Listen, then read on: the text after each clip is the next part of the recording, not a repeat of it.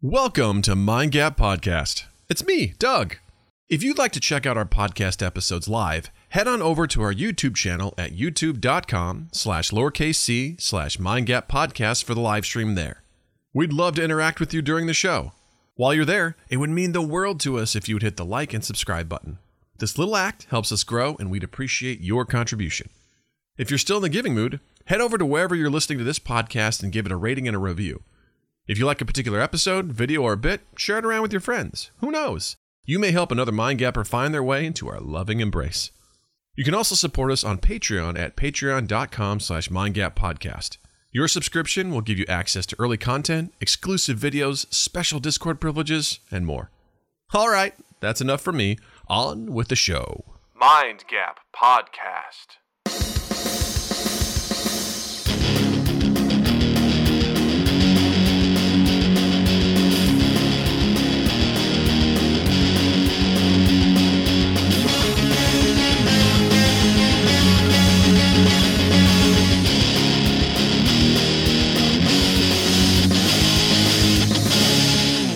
Everybody, welcome to Mind Gap Podcast. I'm Doug. I'm Justin. And joining us this week is a wonderful human. You may know him from the Unranked podcast. Please welcome Christian Humes. Hey, how you doing, everybody? I also missed that soundbite. I didn't have that before. So when you were gone, Justin, so I had some awkward air horn that didn't really work. But anyway, about enough about me. Christian, welcome. Thanks for coming. I'm very excited to be here. I'm ready to get. I, honestly, I thought for a moment just before that we were ready doing the show, I know, right? and that's so. That's a good just did it sign. Again, I was like, okay, let's go. Hell- yeah, I was like, oh wait, we should probably start because this is we're already comfortable and this is good. This is a good sign. I think this is going to work out really, really well. So uh, we're super excited to have you here. We got lots to get into. So before uh, we get started, let's just get through a little bit of housekeeping. We'll get it out of the way. We'll get it done. Um, first things first. If you guys have not checked out the Fumbling Four and the Almighty Crit, it's a wonderful Dungeons and Dragons podcast. Season two, episode one is already out there, featuring Justin and I. You know, you know, there you go. We're playing two two gremlins, Root and Rut. Uh, season two, episode two comes out on Friday. That's right, this coming Friday, which is March the 4th. Episode two, also featuring Justin and I. Uh, it's a great. It's a great one. We had a lot of fun. Please be sure to check that out wherever you get your podcasts. It's a really good show. We had a lot of fun doing it. It was, It was Justin's. first actual official D and D uh, uh, playing time. I don't words. experience role Um, playing. Yep, that's it. this would be another good place for that applause. and is what just came out of my mouth. Uh, yeah, no, I mean we've we've done the D and D light uh, with the Dungeon Karens, and uh, this was my first official full D and D game. So this was a lot of fun. I, I can I can completely understand the draw now, and I I think I'm slowly being turned. Doug has been chipping away for a long time, and he's he's starting to make headway. Uh, he's getting me to to see the D and D light. Yes. So it was super exciting. Check out that episode. Go ahead and check out uh, episode one of season two already if you haven't uh, to get ready for episode two because it's it's going to be good. It'll be fun to get caught up. Uh, second thing, uh, if you like what, you, what we're doing here, check out our Patreon, patreon.com slash mindgap podcast. We've got two tiers, a $1 tier and a $5 tier. Whatever you want, support us there. We appreciate it. Uh, and shout out to our patrons, Wolf's Lore, Tom McIntyre, Richie Armor, Zinni, Slutty Bartfast, and Almighty Crit. Thank you so much for supporting the podcast on Patreon. We appreciate it. If you're thinking, man, Doug, that sounds great, but I would like to wear something that says Mind Gap Podcast on it. Well, head over to redbubble.com, type Mind Gap Podcast in the search, and you'll find a whole array of great stuff for you to pick up that is Mind Gap. Hats, t shirts, tote bags, you name it. It's all right there for you to pick up and support us and, and, and just show the brand. If you're thinking, Doug, listen, times are tough, pandemic. It's really it's really rocking me right now. I, I don't have any dough to sling your way. How can I support? Hit like and subscribe right here in our YouTube channel, youtube.com slash mindgappodcast. Costs you nothing, means everything to us. It's a huge help. Uh, also, check out our Discord server. Link is in the description down below in our uh, on our YouTube channel. Come join the wonderful folks, the people you hear all the time about Zenny, Slotty, Wolfslore, Noah, you name it. They're all in there. They're hanging out with us. Jared, all the way from Australia. We're setting up game nights. We're sharing memes. We're having a good time. Come join the Mind Gap family. And last but not least, we live stream every Tuesday at 8 p.m. for the podcast. And every Saturday night, I host a video game live stream right here on our YouTube channel, 8 p.m. Central, both nights. Come hang out with us. Come check us out. We just did our Dungeon Dragons, the fantasy adventure board game with the Dungeon Karens last Saturday. Whoo, I thought it was going to be the last episode, but they're still going, and it's getting tense, gang. It's getting tense. The Dungeon Karens are in quite the predicament. I think they're going to make it, but Oh, We'll see. we're not. it's going to be a total party kill. We are, we are going to fucking die. yeah, it's it's it's definitely uh, it, it- We're in we'll a see. Precarious position right now. Uh, it's it'll be it's gonna be exciting. We're gonna come back to that in a couple weeks, but in the meantime, check out some of the other fun stuff that I'm hosting uh, every Saturday 8 p.m. All right, enough about us. Housekeeping done. Let's talk about Christian. Christian, welcome and thank you so much again for being here. Um, if you haven't listened to Unranked Podcast, what are you doing? If you like games, even just a teensy bit, Christian and the crew, featuring Tom Caswell, who've already had on here, they know I I consider. Let me take that back. Let me walk this back before I even put anything out there. I'm a casual gamer. I used to think I was a hardcore gamer, but I've been pretty casual over the years. And when I listen to Unranked, I'm like, I know nothing about what's going on with the video game industry whatsoever. And you guys know it like the back of your hand. And I it comes through its passion that you guys love this and it's really cool to listen to. And you just had what, episode 317? Uh, 312. 312. 317 very soon. Yeah. 17th is our seven year anniversary. That was the thing I was just telling you. That's right. I So got those is- yeah. things.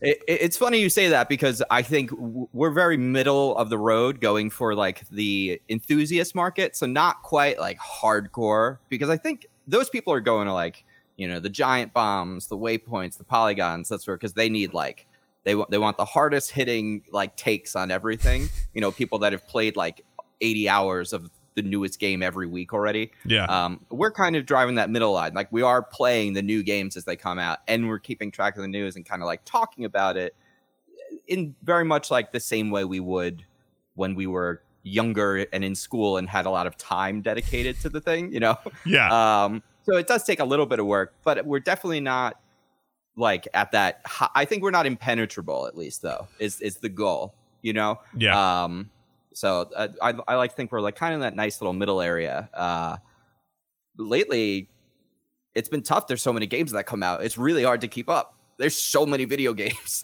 it's I'm kind of not envious of you all trying to keep up with this stuff. Yeah. I've gotten just again, I have certain games that I enjoy. Like I'm Elden Ring's not my style, so I'm like, you Yeah. all go have fun with that. I'm more of a Total War Warhammer Three kind of Okay. guy, so I've been dabbling with that. But to the sheer amount of stuff, the memes I've seen where people are like, it's only February. And we've had X amount of games that have come out. Yeah. They're like, I don't, I'm not going to have enough time to to get through all this. Do you think that's actually a, a problem, like within the industry? Like, is this Well, no, because they're all an issue? catering to different people, right? Okay. Like it, it's a problem if you're trying to be an influencer or a streamer, or you're trying to break into the industry, or you work in the industry, because suddenly those things uh, are less fun for you. And that's why, like unranked, we we try to like still walk that line of like keeping up, but we're not we're not trying to like fight for our space. Like we're trying to carve our own little spot where like we're, we're doing well enough that like we can have guests from like you know gaming publications and like G4 they come on like so we're, we're well enough that they will think of us highly enough to be a guest but um we're not trying to compete with them. So like we're not making it miserable for us in the way that I know a lot of people that work in that industry and they don't enjoy playing a lot of the games that they're playing because they can't because they they they're like well I wanted to spend this weekend with my family but I'm going to be in this MMO for 48 hours so I'll see you next week. Oh, I just, I just thought about that. yeah. If that was my job, where I was like, hey, listen, I've got to play this game, and hopefully I'm into it. Because if not, I've I've got to give it the forty hours it deserves to uh, to be able to write a review of it, and and also maybe not even finish it. Right? I mean, what are the odds they finish those games? Probably not high. and they're also like unfortunately they lose a lot of the special moments because to get through them as fast as possible they're you know talking to other people that are reviewing it or if it's one of these games more and more games now they're playing them at the same time it's released because they're live games. So, you know, they're not up and running until launch day. And so then they're like on the internet, like reading what other people are doing so they can get through stuff faster and faster and faster because they Oh, just have to see it. You know, it's like you you have to be able to review this game and take make videos and stuff. So you just have to get through the thing so you can do the actual part of your job, which is then like putting those videos together or writing your two page document or whatever it may be. And that's like that's something I really don't have any interest in. I think there's other forms of entertainment and gaming, which is why like we're gonna comment on the news, we're gonna talk about a bunch of bullshit, and then we're gonna like play trivia based games and stuff. Like, you know, Hands down, my favorite That's part approach. is when you guys Yeah. play the games. You have so much fun. They're highly entertaining, and Thank yeah, you. it's something. Again, if you guys have not checked out Unranked Podcast, you're missing out. You got 317 episodes. I'm sorry, 312 episodes to get caught up on. Just- Knock that off. I'm sorry. That, that'll be true in in uh, a couple weeks. Listen, Like, inflation's a real deal, Justin. All right, read the news for once. We're God, gonna hold this episode until they hit 317, and then we're gonna. the only way it'll make sense. Uh, something else I saw uh, was that you are also creator of Harmony Echoes of Power. Yeah. Um, tell tell us a little bit more about that. What is what is Harmony Echoes of Power? it's a game that if there weren't a pandemic would be out. Um, I I was actually getting ready to launch it at the end of 2019, and I just uh, I had bit off a little bit more than I could chew, and so I wasn't going to be able to launch the Kickstarter before holiday. At which point, like launching your game then, unless you're a well-known, you know, people are like, oh, this is a sequel to a game or there's a publisher we love. It's not. It's just not going to happen. So I was like, okay, I'm going to wait. I'm going to do some more game testing, update the game because ultimately the Kickstarter was also to pay for enough to finish the game because I spent quite a bit of money like on artists and making prints and everything to like get it to the point where it's a playable version. Um, then the pandemic happened and uh, I couldn't play test it anymore. Uh, I did get a virtual version going for a little bit, um, but it it doesn't give me the feedback that I need to like correctly because the game that I'm building is sort of a cross. It's meant to be a cross between like Uno and Pokemon, where You had me at I just- Uno. I want to make a entry level monster battling card game okay. that doesn't require the thing that I hate about all card games, which is pretty much people paying money to have the better decks. Like mm-hmm. you shouldn't be able to win a game because you have more money. I think that's like that's kind of fucked up. Yeah. it's, it's basically how our country runs. Uh, you know, if you I was have like, more money, tell that to any baseball team like the Yankees, right? They have more money; they'll just buy what they need. Well, there you can have a lot of money and be stupid. That's also true. You know, Yeah, very true. you, you can't Hogan buy intelligence, but um, man, it's it, there's just I don't. It, there's a lot of people like they don't have a lot of money, especially like as a kid. You don't have a lot of options. Like I remember as a kid, like when I got Pokemon cards, like I couldn't be buying packs all the time like other people I knew, um, and so it just it, it it takes away some of the magic from it. So I wanted there to be the simple thing, and because Pokemon, even Magic, there are variations where people can play in like groups, but they're primarily a two-player game hmm the, none of these systems are really based around like a group. And so it's like there needs to be something that's like, let's play Pokemon. It's the biggest franchise in the world. It's worth more than Marvel. It's worth more than DC, Star Wars, Harry Potter, pretty much combined almost. Like it's worth that much money, but there's no there's no like real experience other than maybe Pokemon Go where people could be like, "Hey, let's play this game together." That is like also works for like the adults who like maybe grew up with it and they're kids now. There's nothing that fills either of those niches. So I wanted something that you just buy one box, all the cards are there, and like you take it out and everyone gets their like hand dealt out to them, and then it's a very simple like turn taking game like Uno, where like you're really only responsible for doing one thing each turn.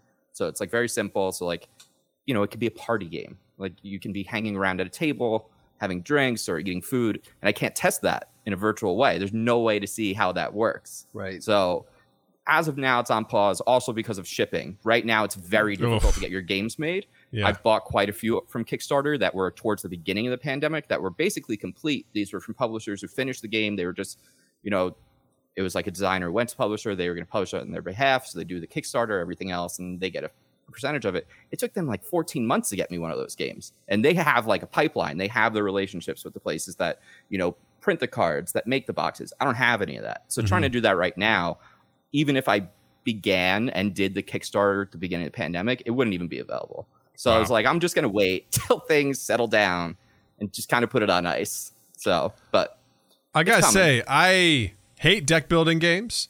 Um, yeah, but I love. I mean, this isn't a deck building game based on what you're saying, but I, I No. love the. I, I don't deck buildings. I just, you know, I've played Hearthstone. I've dabbled a little bit with with Magic the Gathering, and I'm always just like, ah, this is this is too much, man. I, I don't, you know. And the idea, it's same thing with those. It's like, oh, do you want to buy the, uh, you know, the you want to spend the money to essentially get what you want, or to, to hopefully Yes. get the legendary card that's going to uh, give you the, uh, the the ability to do that ass whooping that you've always wanted to do. You know, Yeah. and uh, I'm like, ah, because I've done that. I, I Hearthstone. I play against the the computer for a while, and then I am like, oh, it's you have to play against other people to earn these things, and someone just has these legendary cards. I'm like, I don't even know what to do with this. Like, I okay, I lose because I don't have, I didn't buy anything. Like, it's so defeating. I got burned on Hearthstone too, especially Yeah. because it felt like at the beginning they were being smart about the way they were introducing cards and the way you could like unlock and get them. So it's like, okay, if you put in the time, you're not really gonna have to buy cards, but then they just start putting out new decks and then being like, the old ones are going in the vault. We're not using those cards. And I'm like, okay, I'm out. Like I'm out. Like it's again, this isn't you're not building a game for the game. You're building a game to make money. Yeah. And I understand that's the point of these companies. And I'm like, Yeah. well, but my job isn't being a game developer, but I have an idea for a game that I think would be fun for everyone. Sure, I can make money off of it, but I'm not building this to build a pipeline to just get more and more and more money out of people. Right. Right. But like how also talk about building brand loyalty too. Like if people, because you know it from Pokemon to any of the other uh, ones that you had mentioned, uh, like you, people are very aware that Yeah. The the the the prime directive of those are to make money. Like that's Right. that is a it is a company, a money making company at the core. And for something like yours, like what a great if people knew that there was a it was uh made purely because you were a fan of this type of game or you you wanted to do it to service the fans like that's Mhm. that is going to create such a different era of brand loyalty about about the game so it's a great it really in itself is a great business model It's oh, thank you. Um, again, I didn't even like. I thought about it. There was a point where I was making. I was like, oh, I have other ideas for games, and like, if I do this and it goes well, like maybe I'll do those. But at the same time, like, I don't think I want just because kind of like how I was talking about working in games. I don't think I want that to be my job. yeah. I want that to be like, oh wow, I got to contribute something to this industry that I love. But I'm Right. still gonna primarily just like reap the fruits of everyone else's labor Sure. instead of like me making that my work. Actually, um, I raised my table uh, so that I could show you. I actually have a copy of it if you want to see. Well, first of all, I see a classic Nintendo Entertainment System, so kudos to This is you, actually sir. the Lego NES. oh, look at that! nice Holy shit! Look at that!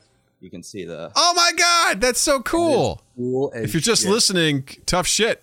Uh, you should check out this video on our us on YouTube, YouTube. channel, Yeah. youtube.com slash my gut podcast.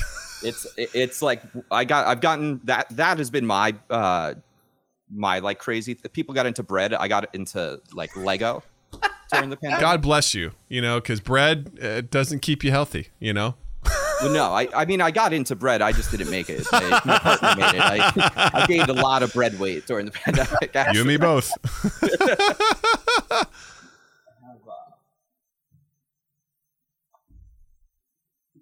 He's got if you if you're just listening, he's got such an amazing wall. He's got like a Dharma Initiative poster. He's got a cool Mario like painting. He's got some cool stuff over there.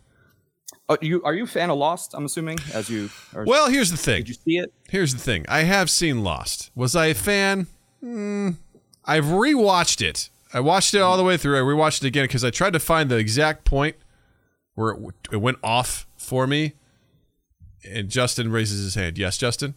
Season four episode three There you go. i put it down and never came back to it three. It was the point. I don't remember what it. was. I just distinctly remember it was season four, episode three, and I went, "I'm done. Too much. I don't want it anymore." I definitely for me it was it was when uh I think it was when you it, you showed the others on the like Yeah. the, the the people who were working there and how Yeah. Jack and all those people were hanging out. It just seemed it started to get really convoluted from that point on. Of of, of amongst other things, and, and and then from yeah, season four was really off when like the boat comes and yeah. oh, just- really? Oh, I you know? love that season. I did, season five was a wild one. I remember that was like holy Yeah, that- shit, there's stuff happening. But then season six was just also because that that was a classic show of like if people literally just would have like talked to each other, everything would have yeah. there would have been no conflict whatsoever. Like that's most things. Though. It is most things, you're right. that's most ever, especially like any old sitcom. It's like, well, you can't Yeah. make any of these episodes again. Yeah, Right. I was just listening to a podcast. They were talking about how writers are really having to get creative now because so much of what used to be conflict in story up through the early 2000s was is now completely solved with the you know advent of the internet and and cell phones. Like all of that, all of those issues now just right out the window. You just And have to now- do things I like don't you have know, cell service. That's why- Exactly. yeah. or like the character got pushed in the pool earlier, and it just seemed like a gag, and then they go to pull their phone out, and it's dead now. And it's like, oh no. we eliminated the problem. We got rid of Yeah, the exactly. technology. Like, it, like stuff like that has to happen. Otherwise, you know, um, I was actually just on a podcast recently called um, "You Can't Make That Anymore," ah, and it's essentially like about older movies that you Yeah. can't make today. Mhm. And one of the reasons like sometimes shows come on is because like, well, because of the internet, you could never make this game anymore because like you couldn't make this show because everyone has access to information. It would have taken someone a 30 second Google to like stop this movie from happening. yeah. So this uh, I have um an early prototype. I'll just show you. Yeah, please. If, if you're curious, but uh, so like the way it would work, it's not a deck builder. It's what's called a trick taking game. Which, by the way, po- like poker is a trick taking game. It Okay. just means that Oh, right. um, you you make a move. You have a hand of cards. So the, the central theme is you have you're dealt your monsters at the beginning. So everyone gets their monsters. You can only play one at a time. So it's very like everyone knows what everyone has. There's nothing complicated on it.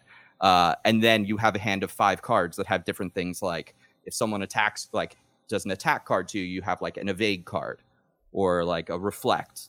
And then like it's just it's which is where like the uno concept comes in. Instead ah, of in uno where you have think of it almost like an economy and you're trying it's like first person to get rid of all their money wins is sort of what uno is. Yeah. in this you're like trying to bankrupt everyone else by like hitting them enough so that their monster falls and then you're the last one standing Gotcha. So if you're like almost like forcing them to play certain cards or whatever, and then if they don't have any more evades, they're gonna take hits, and then gotcha. That's cool. Or I they like might want to take a hit because they're like, well, I'll survive because I'm not going to spend my one play right now on a defensive move because I can knock out the next guy on my turn instead. Right. So it's just uh, Interesting. you just look at your and you only have five cards, so you're like it's it's very simple. like as a you know, you take a new one after you play one, but you never have a lot to think about. They're all very straightforward. now you're speaking my actions. So- language. Not a lot I, to think I'm about. saying like I'm really getting I'm getting interested in this game. And can you show us like one of those cards? Those are beautiful, man. Like those Yeah. are really is, well done. um, So it's called the reason I called it Harmony is like the typings that I chose and came up with. I Uh-huh. built it around the central theme of like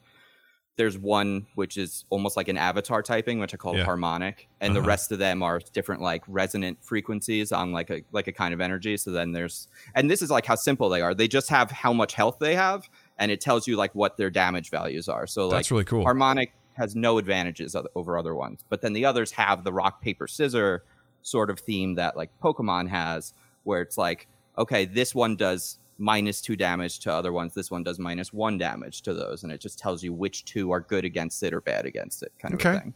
That's That's cool. Fascinating. How I mean, I, you see that when you go uh, walk around Target or whatever, and you see all like, so So many games. Yeah. so many games. Yeah.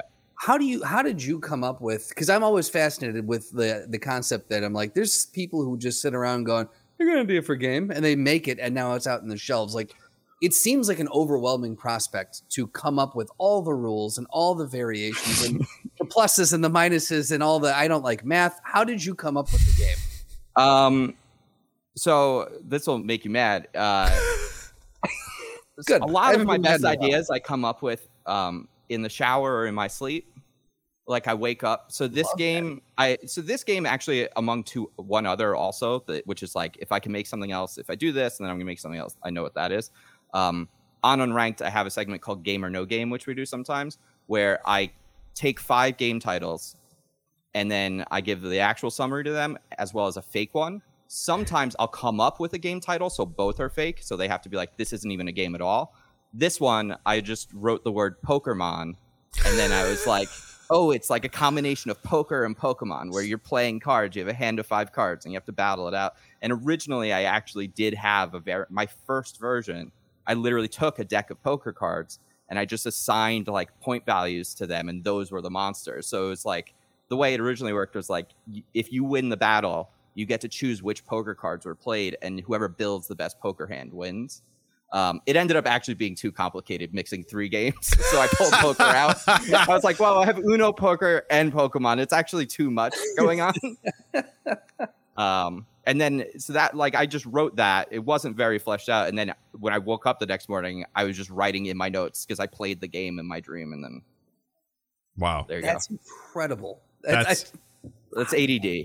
no, yes. well, you're harnessing it for good. So way to go.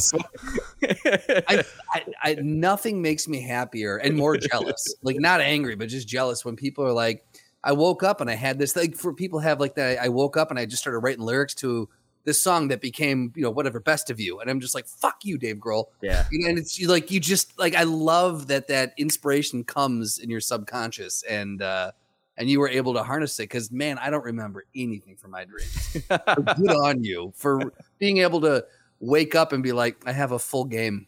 Yeah. Well, my partner was like, oh, "What? What? What is it now?" because I was like, I, it was it? like it was like six thirty in the morning. She wakes up and I'm sitting up on my phone, just furiously typing, and she was like. What are, you, what are you doing? I was like, I have a new game. I just came up with it. Let me tell you the whole game. And I'm just like reading these rules, which at the time, because it was just like, you know, I had it like it was very cloudy, but I'm just like Yeah. writing it down. I'm like reading it out. I'm like, yeah. yeah, I'm like, this doesn't make sense, but I know what this means, and I'm gonna, I'm gonna go put it together.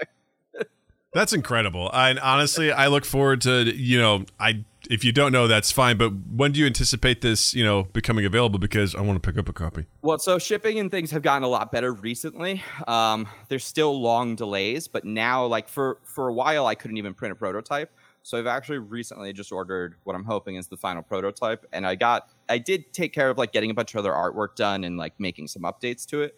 So if this new one that comes, which now you know things are okay, I'm like able to see friends again. Um, I'll be able to play test it, and then hopefully I can maybe I'm hoping I'm hoping before the end of this year is what I'm hoping. Uh, Fantastic. but I, this time I'm not going to announce anything until I'm like hundred percent certain. You that's know? awesome. That's all. Yeah.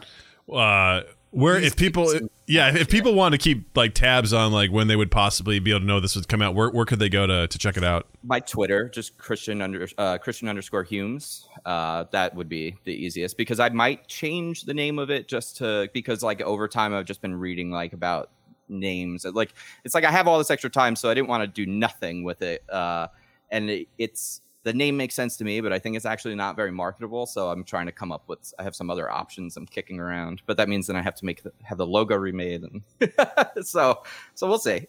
well, allow me to throw a name in there. Just you Mm. know, whatever. It's Hank the Tank's Wild Ride. I think that's Okay. got a real. It's got a real marketable, you know, thing. Has nothing to do with the game, but yeah, it you has know, nothing to do with Mr. Frog's Wild Ride either, right? no, Is it? no, Okay. not at all. That's just that's that's the Missouri uh, ad executive coming out of Doug. Tell you what people like. My buddy Hank and Tanks. And they love going on, they love going mudding. When it's mudding out there, they get in the truck and they spin around. It's a wild ride. There you go. People gonna people gonna buy it. They go do it. So is this like a like start to finish style board game, like Chutes and Ladders, where there's like donuts and mud circles, and if you land on the wrong spot, it spins you back to the other side of the board, and then you have to restart it again? There you go. Yeah. It's like, oh, you hit a deer. That's a bonus because now you've got of me. a- I love this. Fantastic. This is our new segment called Christian Makes Us a Game. Yes. I love it. Yeah. We'll just tap you and be like, Christian, we need a game. Give us an idea. And you're like, cool. I got it. Bam. Here Yeah, you go. what could you do? Jared brings up in the chat. Good. Uh, what would the game Uncle Doug's Puzzle Basement look like? Uncle Doug's puzzle face. By the way, Uncle Uh, Doug's puzzle basement fights is what he says. But I Oh, guess puzzle we, basement I'm, I'm dropping that. Yeah, okay, you know. drop that. Just Uncle Doug's Yeah. Puzzle Just Basement. Uncle What's that Doug's game? Puzzle Basement. What's that game? Uh, so my first instinct would be to make something based on like 13 Dead End Drive. I don't know if you've ever played this game, but it's one of those board games that like actually has like 3D pieces. Like you know, you'll stand like a backup to it. Okay. And it's it's sort of a reverse clue where instead of you're solving a murder, there's like traps and things, so like people can get killed during the game. Um, I think Uncle Doug's puzzle basement should have like traps, secret doors, secret rooms, and you've got to collect. It's like you go into the basement one at a time. You take turns, so it's like on my turn, I get to enter the basement, and I get to try and find something. Maybe I get the flashlight. So like the lights are off when you're in the basement. It's like now on my next turn when I go in, I'm gonna be able to look around in the room. So um, you remember those boards that were like red Yeah. with like the blue? and Yes. You use, you know, it would be something like that maybe involved. So like the flashlight unlocks those things. So now I have a big advantage because I can see where certain items are. Um, and there's gonna have to be some kind of a puzzle. There's like three pieces of something. Whoever gets all three first wins. Can I make a slight adjustment? Instead of a flashlight, could it be a flashlight? It- It, In it's- Uncle it's Doug's- fitting with more of the history of Uncle Doug's. Well, I think I think that's actually a smart idea, but what you would do is you'd have both the flashlight and the flashlight. So you know like okay, there's only four places in Uncle Doug's basement where this can go. There's a game called Key to the Kingdom, which is really cool. you get these little pouches, right? And there's items and the one everyone's looking for is called the key. Whoever finds Key to the Kingdom if they get back to the beginning with it, they win. Uncle Doug's Basement would use a similar mechanic where all the different hiding spots at the beginning of the game, you shuffle all the cards, put them into the locations of the basement, and you know there's only four places where the flashlight or the flashlight could be. So you might end up getting the flashlight by accident while looking for the flashlight. And then you'd find two other cylindrical objects to have in there too that can give you different mechanics. I am. Someone, please tell me you're writing this down because this all this all needs to happen. I love Jared. Jared goes, the flashlight glows because of all the bacteria. Thank you, Jared. Thank you, Jared, for throwing in this inside joke for our brand new guest. Appreciate it. It's an ongoing joke that's existed for a long time about Uncle Uh, Doug's. what Puzzle is a podcast if not a series of insights? Right. You know, that's what's great. Slotty goes, we're actually recording it. So, yeah, we got it. So, Great. Is- oh, that's not good. well, I'm super excited for your game. I think that's really Thank you. cool. Yeah. And I love. I love my, Uno's big at my house. My daughter, she just turned six. She loves Uno inside and out. That's her jam. Um, the other half of that Pokemon is something I'm still wrestling with because I was bullied into getting Let's Go Eevee colon a Pokemon game. I don't know. I don't know what they're called. Anyway, but they're like, Doug, you should get Pokemon for your daughter because she would love it. And I'm like, I don't know. I guess she probably could. She'd love all the different creatures, and Eevee looks cute. But I was like, ah, this is a lot, man. This is a lot to really for myself because she's gonna need help, and I'm gonna have to be there. And I'm also the kind of I'm a, I'm a gamer at heart where I'm like, listen, we got to do this the efficient way. We gotta we gotta we're gonna do it right. We're gonna get to the end of the game. Max Pokemon. Right, we got to min max. It's like, what's this thing strong against? What's it weak against? We got to figure it out, you know. And so I got it. Doug had a spreadsheet out for her. He made it really fun. Pokemon though is like the ultimate game to learn that kind of thing because the systems are really simple. So it Yeah. is like a my first, you know, like min max game if you really want to get into that. Yeah, Like it's a good way for her to start. It's gonna be frustrating for you. but I imagine it's not about you at this point, really. Uh, is it? no, it's not. And I keep telling myself it's not about me. Uh, but we got it. We put it on. Very quickly, she learned how to catch a Pokemon, which she loved. She was just very much like, although she did throw the controller, which I was like, please don't be careful. And she's like, I gotta do it hard. I'm like, no, you don't. And she just chucked it. I was like, oh my god. Um, and she just liked catching it to the point where I was like, can we please stop catching Ratatatas and Pidgeys? Like, can we go forward? She's like, there's another one. I'm like, I don't know. Like our party is two creatures. The whole they're all the same and they're leveling up. I don't know if these are good. I'm assuming they're not because they're starter ones. I don't know what exists in this game, but I don't know. But we're running out of balls. We have to get more Pokeballs. Like I don't. And she's just like, gotta catch him. I'm catching him. I'm like, good. She she she picked the thing up and just said, "Gotta catch them all, Dad." It Yeah. says right here. she's just doing this and the whole time i'm sitting there going i don't know if i can handle this but she can't read all the words so i have to like read the dialogue to her. I was like i have to be here with her. And the same time i'm like this is so much information. We go to a forest i thought i'm like all right cool. We've got pidgeys we've got some plant creature we got ratatatas and then I don't know whatever else we found, and then we go to this forest. I'm like, there's a bunch more. I'm like, I don't know what's good. Do we need to get all these? What should I be leveling up? Eevee's doing great, but I was like, I don't know. Hey, you learned this new skill. Do you want to forget something old? I'm like, I don't know. Is quick attack better than one of these other things? I don't know. And I'm How just old is she? She's six. She just turned six. Okay. So yeah, so because that is a lot of dialogue then. Mm-hmm. to- Yeah. yeah. And I do good. Yeah. I I do appreciate doing that stuff. I like doing voices, and I, I enjoy reading that stuff Oh, to her. yeah. I have I have no no problem with that. But this isn't necessarily. My wife's like, yeah, you're you're on your own on this one. I'm not helping. I have zero interest in anything to do with this. So, she, my wife will play Animal Crossing with her and stuff, and that's like a good game for them. Which is the, she's like, I'm mm-mm, I'm out on this. Christian, I am dealing with a problem of Mm-hmm. there's there's this un un it's, I, I don't know there's this anger unholy. there's this Yeah. anger in my chest about this because it's it's because it's overwhelming to me and I- what's what's unfortunate is you're actually playing the game that's giving you confirmation bias. I think on your fears of what Pokemon is, because because Let's Go, so Pokemon Let's Go colon Eevee, as you say, Yeah. um, is the first game where catching them all is actually the core mechanic. oh like that is that is like the beginning of the game typically in pokemon you'll meet the professor which like if you just think about it as a jrpg this is like the elder who's like you have to go and save the land. And in this one he's like you should become the best pokemon trainer and catch them all. But Yeah. the end catch them all is probably done by like 1% of people that play pokemon. Hmm pokemon go the pokemon which is for the mobile that game was primarily just catching. Like Yeah. they didn't even have battling for a little while. It was like just catching. Yeah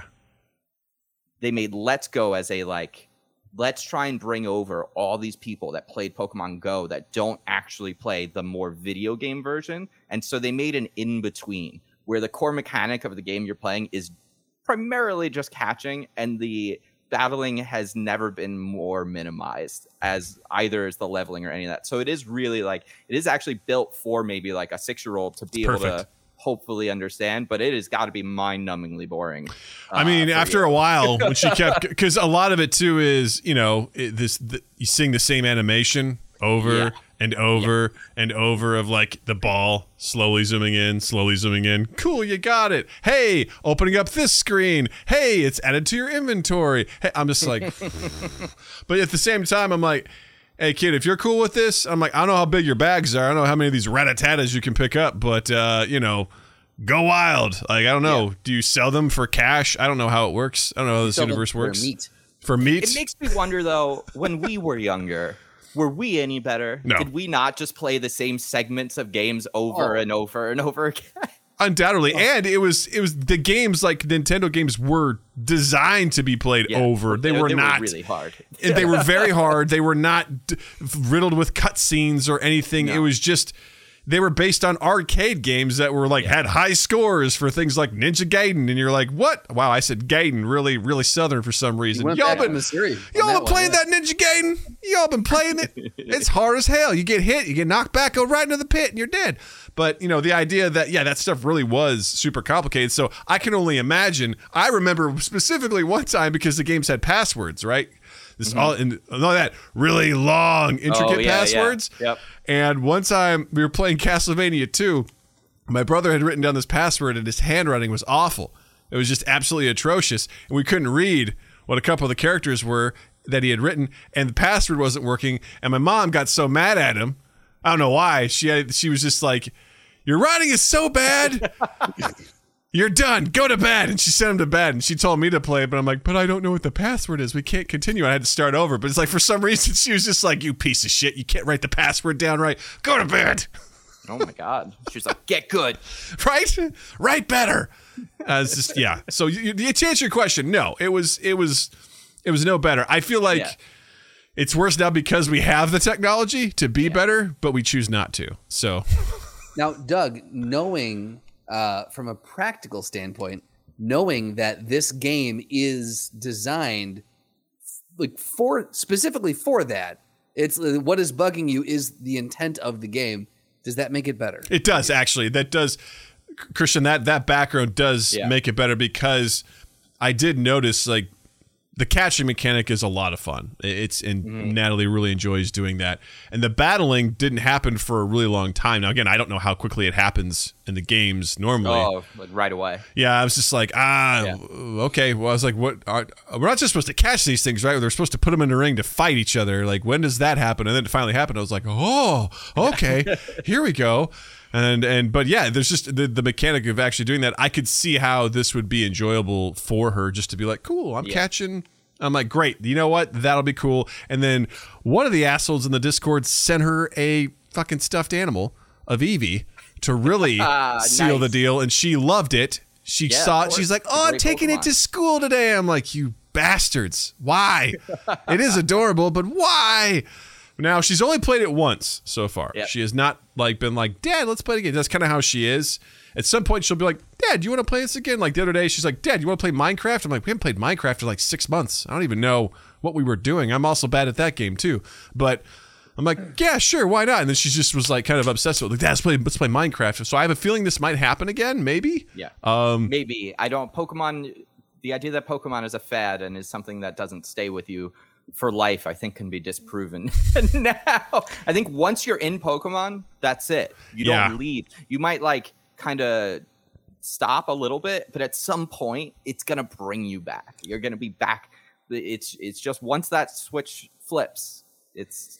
I think no- that's what I'm there's no afraid fully of. turn it off. We've got a buddy, Chris Vellucci. Uh, who I've- we never mentioned him, and I've mentioned him twice in this podcast. But he is, uh, he is, he has taught me that because he is a Pokemon freak, Mm. and he now, and he fully admits he's just like, I'm in my 30s now, and I like he's got the Pokemon pedometer that for the Pokemon Nice. Go game would Yep, like Yep. track us like give him more points or what. I'm like, you're lucky that you have a girlfriend. I can't imagine. Women any- love Pokemon, man. Yeah, right. How could you Women not? They're adorable. You know. I didn't realize until again until I started hearing all of that. I never realized. I'm years late to the game, but never realized how popular it actually is. I mean, it was the perfect idea. It was what if we had cute animals? So it's like, yeah, women love cute animals, and they battle each other. It was like boys like fighting. That was like in the '90s. Someone entered a room and said that, and Right. now we're still talking about it. Yeah, it's it's it's amazing, and and it, the thing is, like, I she hasn't the switch hasn't been flipped yet for her, Yeah, and I don't know. Part of me would be okay. I think okay with it. I think I'm going to struggle with. I'm going to have to carve out some mental space for this because I also want to be a good dad and mm. also be able to. Because a part of me also wants to be a part of it, and that's the part I'm trying to silence. Is because I'm like I don't need another thing. About like it's I have enough so true. I have enough nerd stuff in my life. I don't need I don't need Pokemon. I really don't. But I want to share that that's the reason why I bought it. I was like, this would be kind of cool if Yeah. Natalie and I together figured out this work because I don't know shit about it. She doesn't know shit. I'm like, let's figure it out. Hey, here's a Ratatat. I don't know. What does he do? Like it just it'll be kind of fun. And also uh, Slotty was like, your birthdays and Christmases are good from now until ever. I mean, yeah. the toys you can buy them are just such a good endless. So Uh, my birthday being uh, in late November is almost always on a large video game or console release. Like, so I have gotten many Pokemon like games and things throughout my life on my birthday. that's amazing. so that is definitely true. yeah. So I don't know. I'm scared. Do you have a Pokemon you like yet, design wise? Is there one that you're like, oh, I it's like hard to say because I've only seen a couple. Um, Yeah. I haven't seen a whole lot, and I don't even. I know there's talk that you know there's evolutions, and I don't know what Mm-hmm. those come out to be. People are talking about new stuff right now. Like there's what three? There was They like just announced what is the ninth. So there's so each game there's tons of Pokemon games, but there's only eight generations of Pokemon. Mm-hmm. So a new generation is always dictated by like a core game where it's the actual like normal game where you get three new starters and it's a new location and you have a new championship to go beat.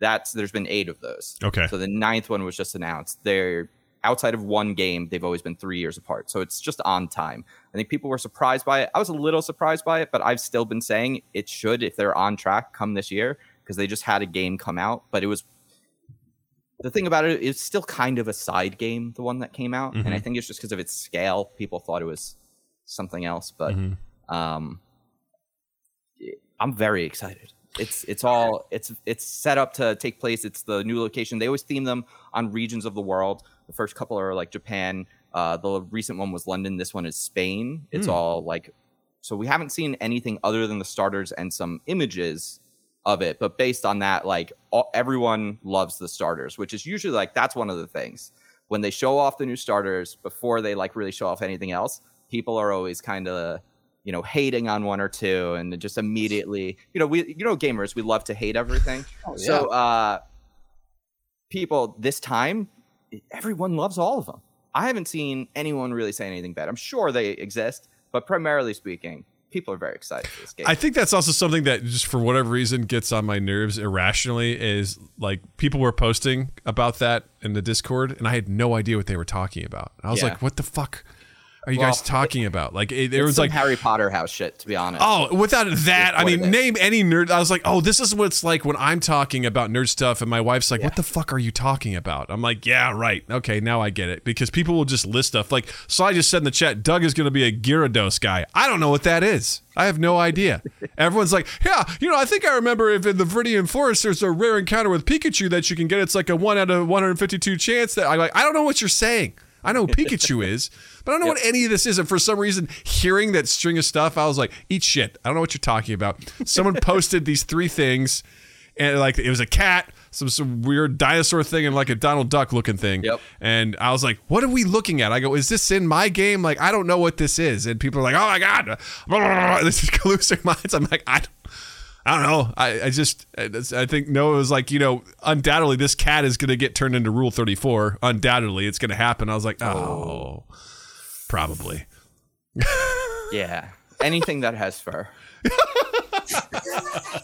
what a good Right. rule. I don't know if I've ever drawn that parallel, but that makes sense. yeah that's like no one's saying that about the duck like feathers first of all who's who's out there making feather costumes that's not going to be easy that's not going to be comfortable you think a fursuit's going to be hot put on feathers that's not no one's going to like that Yeah, because So- you, you want it to look good, right? And if you want to, Yeah. you know, it feathers, you know, you do a shitty job with feathers, uh, that says a lot about you, you know? And the other one is is based on what looks to be like a a pepper and a crocodile. So it's gonna have to be smooth. So like that's like a like a leather or like a latex fetish. That's not like Mm. furries. So, Mhm. but if it's got fur, it's gonna happen. Yeah, it's definitely.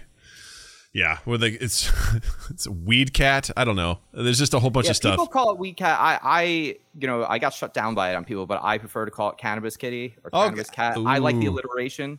I do Uh, too. That's just me. Yeah, Noah says I did see some Quaxly cock on Twitter. That's great. That's good to know. It's good to Oh, know. right, because I think ducks have weird penises. That's the the right? corkscrews. They have the corkscrew. Yeah. Yeah. So okay, no, they're definitely going to be rule thirty four in that duck. Yep. Yep. Yeah, uh, yeah. I just because the the way that everyone slips into the Pokemon talk, and I just realize I feel like it, it is one hundred percent a different language, and I'm like, I don't know. But you will. See, You're everyone says that. Everyone has said that. You will. will. and I'm like, I don't Yeah. know. I'm resistant to it, but at the same time, I'm like, I have to accept that I probably will, and whether That's or not I like it. principle is like I won't. Yeah, that's don't fight it. Embrace it. I'm trying what- to. It'll be easier because just think about it this way. You're going to hear about this video game for at least the next 25 years of your life just from your daughter. Yeah. From that alone, forget every other place you're going to see it, like the Discord. Yeah. It's going to be a lot easier on you if you just learn what it is. Yeah, you know, I, I, if anything, I could use it as as as as a place to make jokes, you know, and and maybe get some other things because the Pokemon world is just something that is like there's a wall there. It's like calculus. At some point, I just was like, this is the wall. I'm not going to get past it. Whatever. I'm going to move on to something else. You don't have to learn them all though. That's the thing. The like impenetrable, there's like because a lot of games don't actually have all of them catchable. You can Yeah. trade them into them, but primarily the first two generations, because people my age grew up with them, they continue to put those in like because you know it's it's still meant to be a world, so you should see similar animals in same places. There shouldn't always be you know 100 new species every region so they'll bring in older ones and they bring in a lot of the favorites so a lot of the pokemon you're seeing right now is actually perfect for you because let's go colon eevee and let's go colon pikachu are remakes of the original pokemon Okay. where they basically stripped down all the battle mechanics they made it a lot easier to level up and like make your pokemon strong and then added all these catching mechanics. So the game is more based on catching them. So you're going to actually see a lot of the Pokemon that they're still like focus on a lot in modern games. So playing this game alone, when that new game comes out, you're gonna be like, I know what that is. I don't know. I just, I just, my heart just filled up with with rage because I am gonna know what that is. I'm like, what, what? But then you'll have new jokes you can make because then then even if you don't like Pokemon, now you'll know it. So then then you can make really good jokes about Pokemon. or like, what am I gonna have to sacrifice as hard drive space in my brain to make room for Oh, wh- whatever yeah. the hell Charizard is? Yeah. You know, like I, I don't, you know. That's my short term memory. I'll remember all of this stuff, but if you want to know where my keys or my wallet is, or like that is that is an almost impossible task for me. Oh my God. Jer- Jared goes, someone needs to buy Natalie the Pokemon encyclopedia so she could teach Doug all about them. No, I will have to read it to her. And then There's that's no reason to get a Pokemon encyclopedia. It changes like every year. yeah, I uh I don't know. I, I don't know. I you've you've given me hope, Christian, and I appreciate that. You've you've helped calm me a little bit. You've inflamed some of the already existing rage just because of it is what it is, but at least I don't know. This this will be fun. Is it again? I think it comes down to it's not about me. It's about Yeah, Natalie. right. It's about And- her having a good time. You know. you really don't have any choice in the matter at this point. Pokemon's going to be in your life. So it's just right now the decision you need to make is how you want to how you want to feel about Pokemon when it's going to be in your life for the rest of your life. Yeah, I mean, there's worse things, right? There's way worse things, and Pokemon is is is it'll be fine. It's just it's daunting. It's like someone being like, "Hey, dude, have you checked out this anime? It's got 500 episodes." You're like, ah, Oh, wow. Okay. So that was the thing I was going to say cuz but I didn't cuz I was it was going to enrage you, but why not? Um I don't know if you ever heard of anime One Piece, which I just I have. recently watched. People always like to talk about how many episodes it has. It only had a, a thousand, uh, like eleven episodes. I watched all of it in just over two months. Um, but Pokemon actually has one thousand like two hundred episodes. It has even more episodes than One Piece because it's been running uninterrupted every year since the year like the game launched. It's one of the longest running TV shows of all time. but people don't think about it because it's not this one over like arching story. It's like every time a new game comes out, they send Ash to the new reason, and it's almost like you hit the reset button, but never totally. Because he still every now and then brings his old Pokemon along, his old friends along, and stuff. But for some reason, he's still the same age. He's like a ten year old kid. It's been going for like twenty five years. But yeah, it's, a that world- show It's is- like, weird it's like man. Doctor Who meets Pokemon. it is. Yeah. It is. In fact, yes, it is. Um, Huh. I I used to do a show. It's on like semi permanent hiatus until like we can actually like have a good schedule to do it again. But I did a show called Ultimate Fictional Character, which I was told is a little bit like the game at the end of of this show, where you know we pit things against each other. Doctor Who won our first season and ended up going against Ash actually, which was uh that was one of the most difficult choices I've ever had to make in my life. Wow. talk about talk about first world problems. Listen, man, I don't know how to get Putin out of Ukraine, but I'll tell you what I did figure out is who would win in a fight between Ash Yes. and Doctor Who. All right. well, that's another question, actually. Is the anime, is the, the Pokemon show worth watching? It wasn't until now. Okay. literally when the new game came out they did something very unexpected and they didn't just put him in a new region they also re-summarized like the original episode of pokemon almost as if it's like a soft reboot and they introduced a character that's like his actual rival that he like travels with in a way but instead of them going after the same thing they have very different goals and so the new character's name is Goh and he's based on like the mechanics of Pokemon Go, and he catches Pokemon like crazy. And the biggest problem with Pokemon in the past was it felt like it was never going anywhere, and of course he'd always get reset every time. Um, and they were they were very cheap on Pokemon. Like you're getting like one or two different species in episode time, like it, which is fine. You're giving each one its own centric episode, but evolutions like rarely happen because they they're it's their moneymaker. The the the lower levels are often cuter, and people they sell more toys. So like they, now every episode it's like oh here's a legendary pokemon here's a mythical pokemon we're gonna have like three pokemon evolve this episode ash is gonna do like two crazy battles this week like they they have sped up the timeline on everything. It's actually been very interesting. And the way Netflix, because they're the ones distributing it in the US, it's not like Saturday morning cartoons. The animation's a lot nicer, and they put it in like batches of twelve. So like every three months, there's new twelve episodes come out. Cool. It's called Pokemon Journeys. I would just say like anyone interested in Pokemon or that did like the anime or thought about it, now is like the only time I'd ever say it's worth watching. Okay. The all the old stuff is primarily, you know, old Saturday morning cartoon. It wasn't, you know, it wasn't Batman the animated series. It was Gotcha. It was yeah I that you were classic. say, now it's worth watching because you finally have enough episodes to binge to make it worth it. yeah, yeah, yeah, yeah. yeah, you just blew through ten, but now you've got a thousand two hundred, and you're good Yeah. to go for a while. Yeah. It'll take I've seen months. almost every episode of Pokemon, Yeah. but uh, I wouldn't recommend it. I would really just say outside of the new stuff, just skip it. Okay. Skip all of it. I did see Detective Pikachu just That was by pretty itself. good. I enjoyed it. I thought it was fun. I was like, I'm sure there's a bunch of Easter eggs in here that I don't get. I don't understand these references, Yeah. but I found it enjoyable. I liked, you know, it was cool. I was like, Yeah. okay. I don't Ryan know. Reynolds was a surprisingly good choice. Yeah, and I also like the the kid that played the the lead in it too. He's Yes. he's a really great actor. Yeah, I forget his name, but he was he was He's really awesome. good. It's very Uh, very interesting. Justice Smith. Yes, that's his name. Yeah, he's a really great actor. It's very enjoyable. So, all right, uh, Justin, I got bad news for you, buddy. If I've got to learn it, it's also gonna waterfall right down to you, buddy. I have gotten really good at tuning things out. Mm.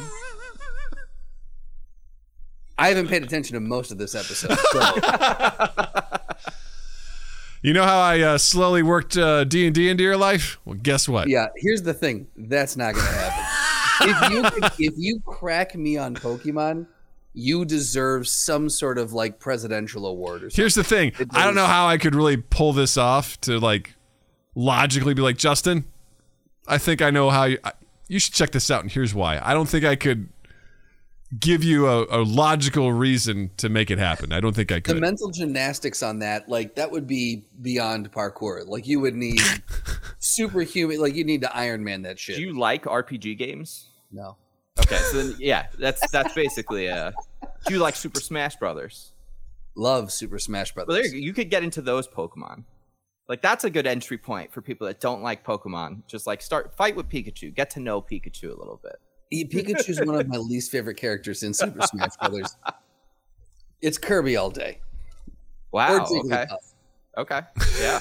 I like Jigglypuff. Jigglypuff's underrated. yeah, just Actually, I do admit Jigglypuff is underrated. Yeah. I was, uh, yeah. I like little pink puff balls. What are you gonna do? What, so here's a Pokemon fact for you. Uh, Jigglypuff, it's actually not Jigglypuff, but it's another one called Clefairy. It looks very similar. It's a pink round circle. This one has like a different hair tuft thing going on, but it also has ears. So it's it's similar though. But uh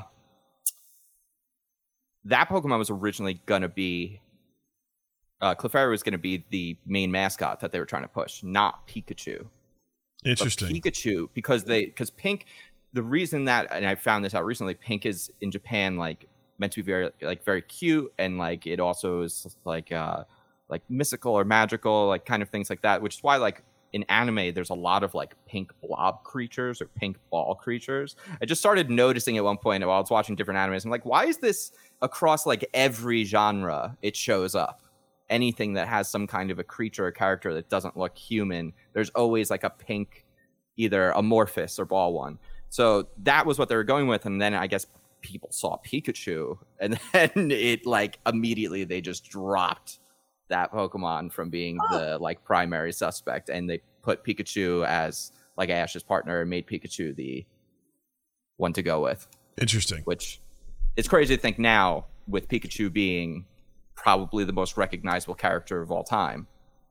So Yeah, I feel like Pikachu, eh, you know, joking aside, Pikachu is up there near Mickey as far as like, Absolutely. like Yeah. It's it, you. I mean, it's worth more money. Pikachu is literally like worth more money than than Mickey or Minnie Mouse. That's or- still blowing my mind. yeah. That that that I that have I I don't doubt it. It's just really hard to wrap my head around that. They're the Disney of video games. That's what Nintendo is. You know, Yeah. they they they're like we're putting it in our vault. We'll let you play it again in like two systems. We don't do backwards compatibility. We'll bring it back as a remake, and you can play it again when you're older. they lock it. They lock it away. Yep. They make it. They create that. Uh, what is that scarcity with it? You know, bastards. but it's too good for me to skip. I can't Hey, fight it. I don't that's have all the strength. It's nostalgia, you know. Again, like I, I get it. There's certain things where, you know, I will. I, I went and watched the Warcraft movie. I knew there was a good chance it was going to be bad, but god damn it, I grew up with that game. I love the mm-hmm. MMO. I was like, I'm going to watch this movie. It was on sale for five bucks recently. I bought it. I was like, this isn't a great movie, but god damn it, if I don't love me the World of Warcraft, you know, it's just it's so great. And I look at it being like, God, this was a missed opportunity. This movie was, but you know, I so same thing. Like I get it. If something that you like, you see like, ooh, you're, you're going to be drawn to it because there's there's a connection to it, to your childhood or something. And I get it, and I I, I understand. that that right there is actually like an equivalent for me where I never played Warcraft. Mm-hmm. So when that came out, I was like, "What the fuck am I going to watch this fucking Warcraft movie?" It's like this- Absolutely. the CG doesn't even look that great. like not. parts of it definitely did, but there's so much that there were so many parts that we were like, okay, well, why not just put this in the video game instead? Because it looks, it doesn't look real in so many parts. Um, Yep. But I might play him one day. I might play because I'm just hoping, you know, with this with this Microsoft Activision Blizzard buyout, Mm. I would assume that would mean I would be able to play Warcraft via Game Pass. Yeah, So their numbers have gone way down at this point. So what good better way to bring new subscribers in than to suddenly you don't need to pay for a Warcraft subscription if you have a Game Pass subscription. boy, what a weird time to hop into it. There's a lot that's happened. But that's kind of why I was like, yeah, like why not? Why not? If I if I- it's already going to be there, but I don't think I'm going to put the money in and, and ever try it if it's not. Like, Yeah. but if if I'm just getting it because I'm getting Game Pass already, Yeah. I'll check it out. Yeah, I mean, why not? Right? It, it, it'll probably be confusing as hell, but Sure. I'm sure it could be entertaining. So I, I'd love to get your perspective on it. It'd be pretty cool. You'd be like, I just have a very neutral and objective look at this game. No attachments. Here's my experience. It'd be very It's, uh, I- interesting. I know what Warcraft is. I saw the South Park Warcraft Yeah. episode. Like, I was able to get a lot of the references because a lot of the references were things that are cross video games, like Mm-hmm. terminology and things like that. But even then, I was like, I bet if I knew what Warcraft was, I'd find this even funnier. I found like- that that episode. Like I, I as soon as it was done, I got I got on a phone with my friend who I played that with. I'm like, "Did you see?" it?" He goes, "I was watching it too, man!" And we just nerded out. It was so funny. There was so many inside jokes and all this sort of stuff, and it was it was phenomenal. And I got every one of them. So I imagine now I'm just now Yeah. connecting that to how someone could watch like something like Detective Pikachu and be like, "Oh my god, this is so Yes. cool!" I'm like, I get it. Oh, it. I was losing my mind when I saw that movie. I get it. Yeah. I get it. Oh now. yeah. When Yeah. the trailer came out, uh, I watched it like 30 times that day. Was- and I was like pausing it on frames, like, oh look, there's that one. Yeah, right? Exactly. All that stuff. Probably watching Ready Player One. I know there's like some Pokemon references in there too and stuff like that. So who knows? Maybe, Yeah. maybe not. I don't know. Well, Jared said they announced Detective Pikachu 2, so I guess that's that's going to be a thing that's coming out. I Yeah, don't know, he Jared, where's your source? You fucking liar. He is a day ahead of us, so he might have information we don't have. I don't know. I think they're doing a game. Pokemon thought fans thought we were getting. Oh yeah, that's what it said. Apparently, it's in development, but I think I think the game is in development. I think the movie is not. Well, Yeah. what do you think games- about so that, they're doing- Jared? They're doing a. s- there- There's a development for the game, but the movie is. uh They never greenlit one, which I'm think is because Netflix instead greenlit a Pokemon live action TV show. Yeah. So I think that's why they're not doing a sequel to the movie. Which, quite frankly, it would be hard to do a Detective Pikachu sequel because the detective is no longer in Pikachu. Uh, so it would be a very different movie for the sequel. Yeah, I just Wait, the detective is no longer in. P- did Pikachu? spoiler alert. yeah, well, Pikachu uh, and the detective had to play, uh, uh, you know, Dan 101, if, if you will, is what that was happened there. The detective was inside Pikachu. Rule 34 is what I'm Yes. referencing. Oh, I got you. Okay, Yeah, yeah. Yeah. got it. There you go. No more spoilers. That cleared that up. Pikachu made a visit to Uncle Doug's puzzle basement. Is what yes, happened. yes, Yeah. yes, he did. I mean, he lost. You found the flashlight instead of the flashlight. dun dun dun. Speaking of Uncle Doug's puzzle basement and things that live inside Mm. of Doug, uh, I'm rusty, Doug. I've been off for two weeks. It's all right. You got the questions, we got the answers. All you do is ask. Practical, practical, practical, practical, practical, practical, practical. Ask Practical Doug. It is that time again for Ask Practical Doug. For those of you who are new to this segment, there's a small Doug that lives inside the larger Doug. That small Doug is known as Practical Doug, and he helps steer Big Doug in most of life's decisions.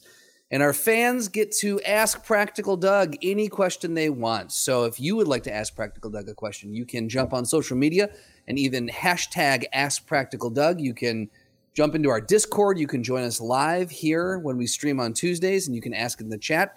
Today's question comes all the way from tomorrow. Jared in Australia is asking Practical Doug, how early should you pack for a trip? For example, if you're going uh, interstate for a week, how far ahead would you pack for an international trip? That's a great question, Jared, and thank you for asking. Um, you know, for me, it's practical, Doug. I like to get all of the things that I don't need packed, right? Because I don't like to rush. I don't want to forget something. I want to make sure that I have everything lined up. And I've done this before where I wait to the last minute. I'm just throwing stuff because I, I don't know. I like to say I'm a typical dude. I don't need much. You know, my, my packing is usually done very quickly. I don't have a lot of, I don't have hair. So I don't have to worry about shampoo or, you know, a lot of that sort of stuff. So it's, it's pretty easy nice. it's pretty easy for me to, to pack for stuff. But especially for something like, you know, a weekend trip, it's pretty easy. Throw a couple things in a bag, bing, bang, boom, you're done. Uh, you know, interstate for a week, no big deal. International, different story, right? Because you got a lot more things to consider. You got to make sure you have your passport. You got to make sure you've got, you know, I don't know, nowadays it's not as big of a deal. It's like the right currency. You can just use digit, you know, your debit card and shit like that as long as you know what's going on. But you've got to. There's a lot more that goes into that. You also want to pack light, you know, because you don't want to have, be carrying around a bunch of shit all the time. So to really get to, to the crux of this is, you know, if, if if it's you know if you're doing international, give yourself the time. You don't need your passport. You're not using it every day, so pack it early. Get it in there. Get it done. You know, figure out what clothes you're not going to wear before your trip that you are going to wear on your trip. Get them in there. Get the shoes in there. That you you know, wait. It's like moving. You don't pack up your kitchen stuff until the last minute, right? Because you kind of have to. You need silverware, plates, and all that sort of stuff. But your comic books, those can get packed away. You know, your DVDs, if you still have them, those could go away. You know, all that stuff that you can just sort of you know put in there that's not necessary, put it in there. So I say, give yourself if you're going international, give yourself a couple of days.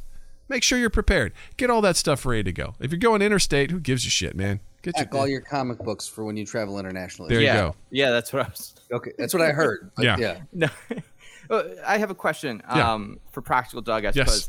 is Practical Doug because you're a practical person, or is this a persona that you take on while you answer these questions? both.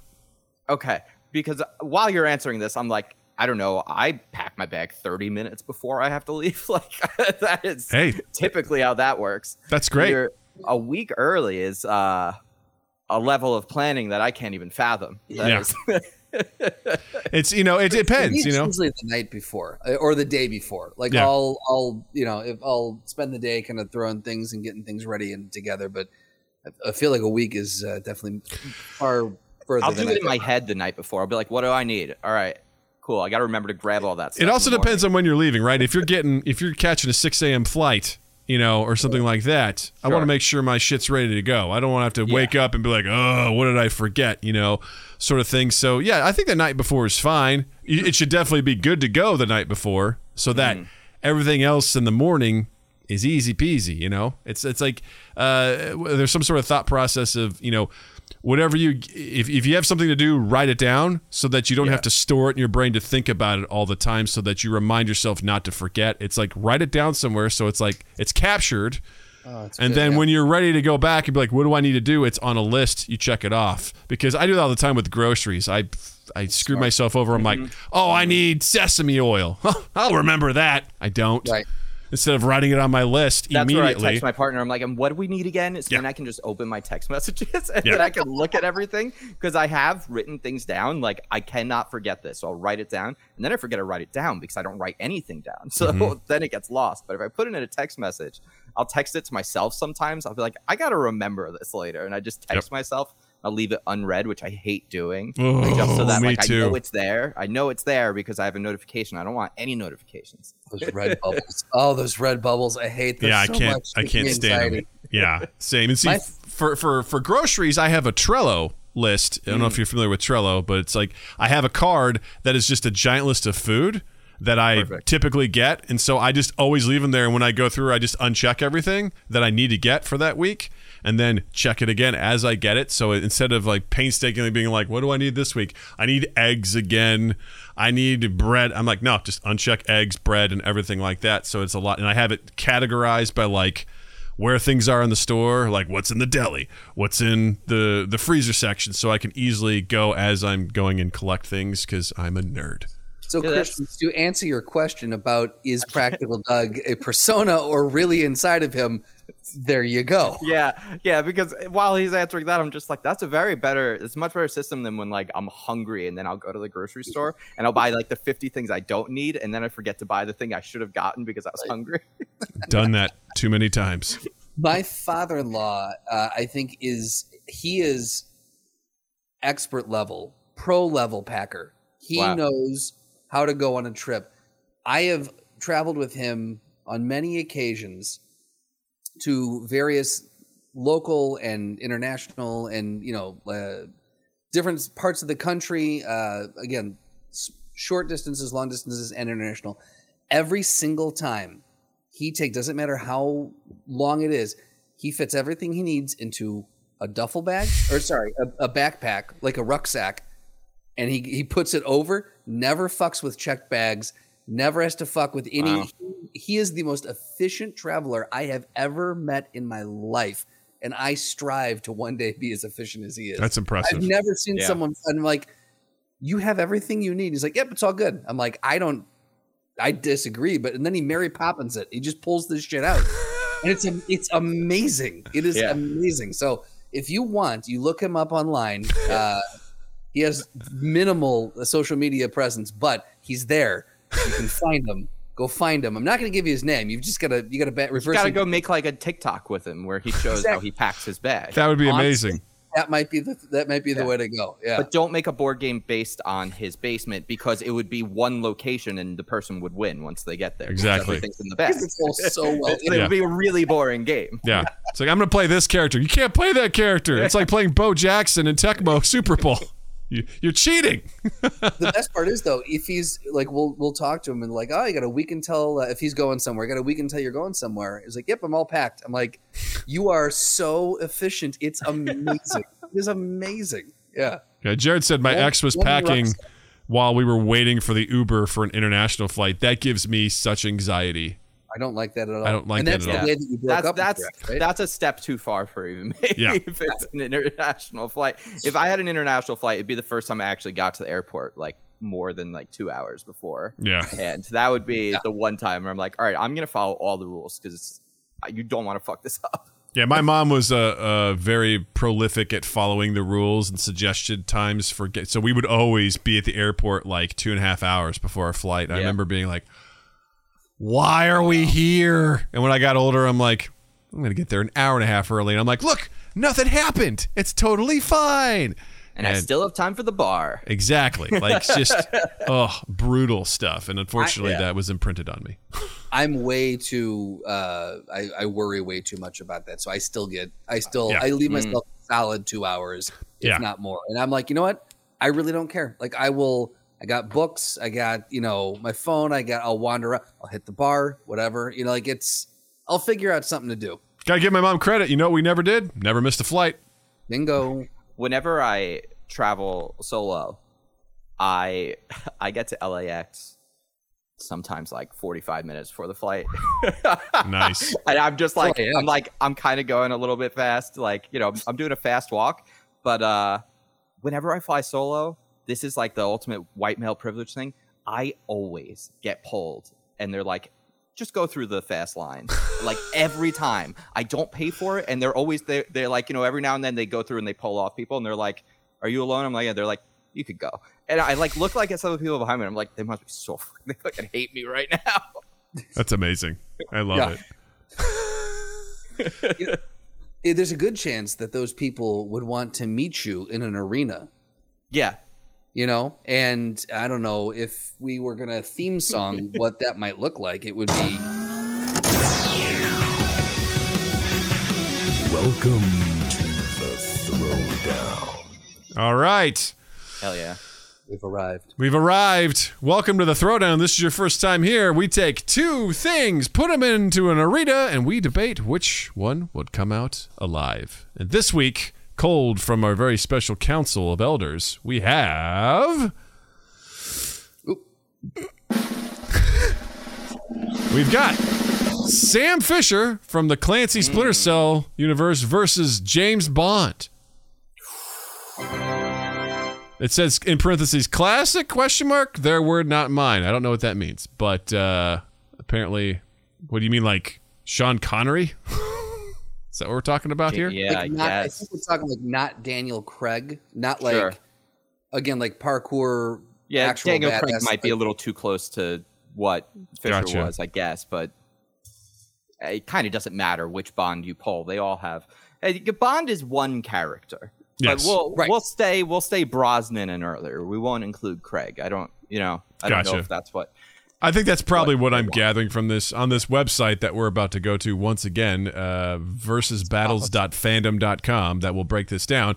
Uh, they have, you know, the Connery's Bond, Moore's Bond, Lazenby's Bond, and Dalton's Bond. So they have it separated by categories. but I, I just last year on a show I did, which like this is another show that like we put on hiatus from time to time, just because um, you know with a lot of my friends that live in LA, we work in production, so it's you know our schedules change all the time. So we'll be like, all right, we're gonna do this season, and then we're gonna come back to it.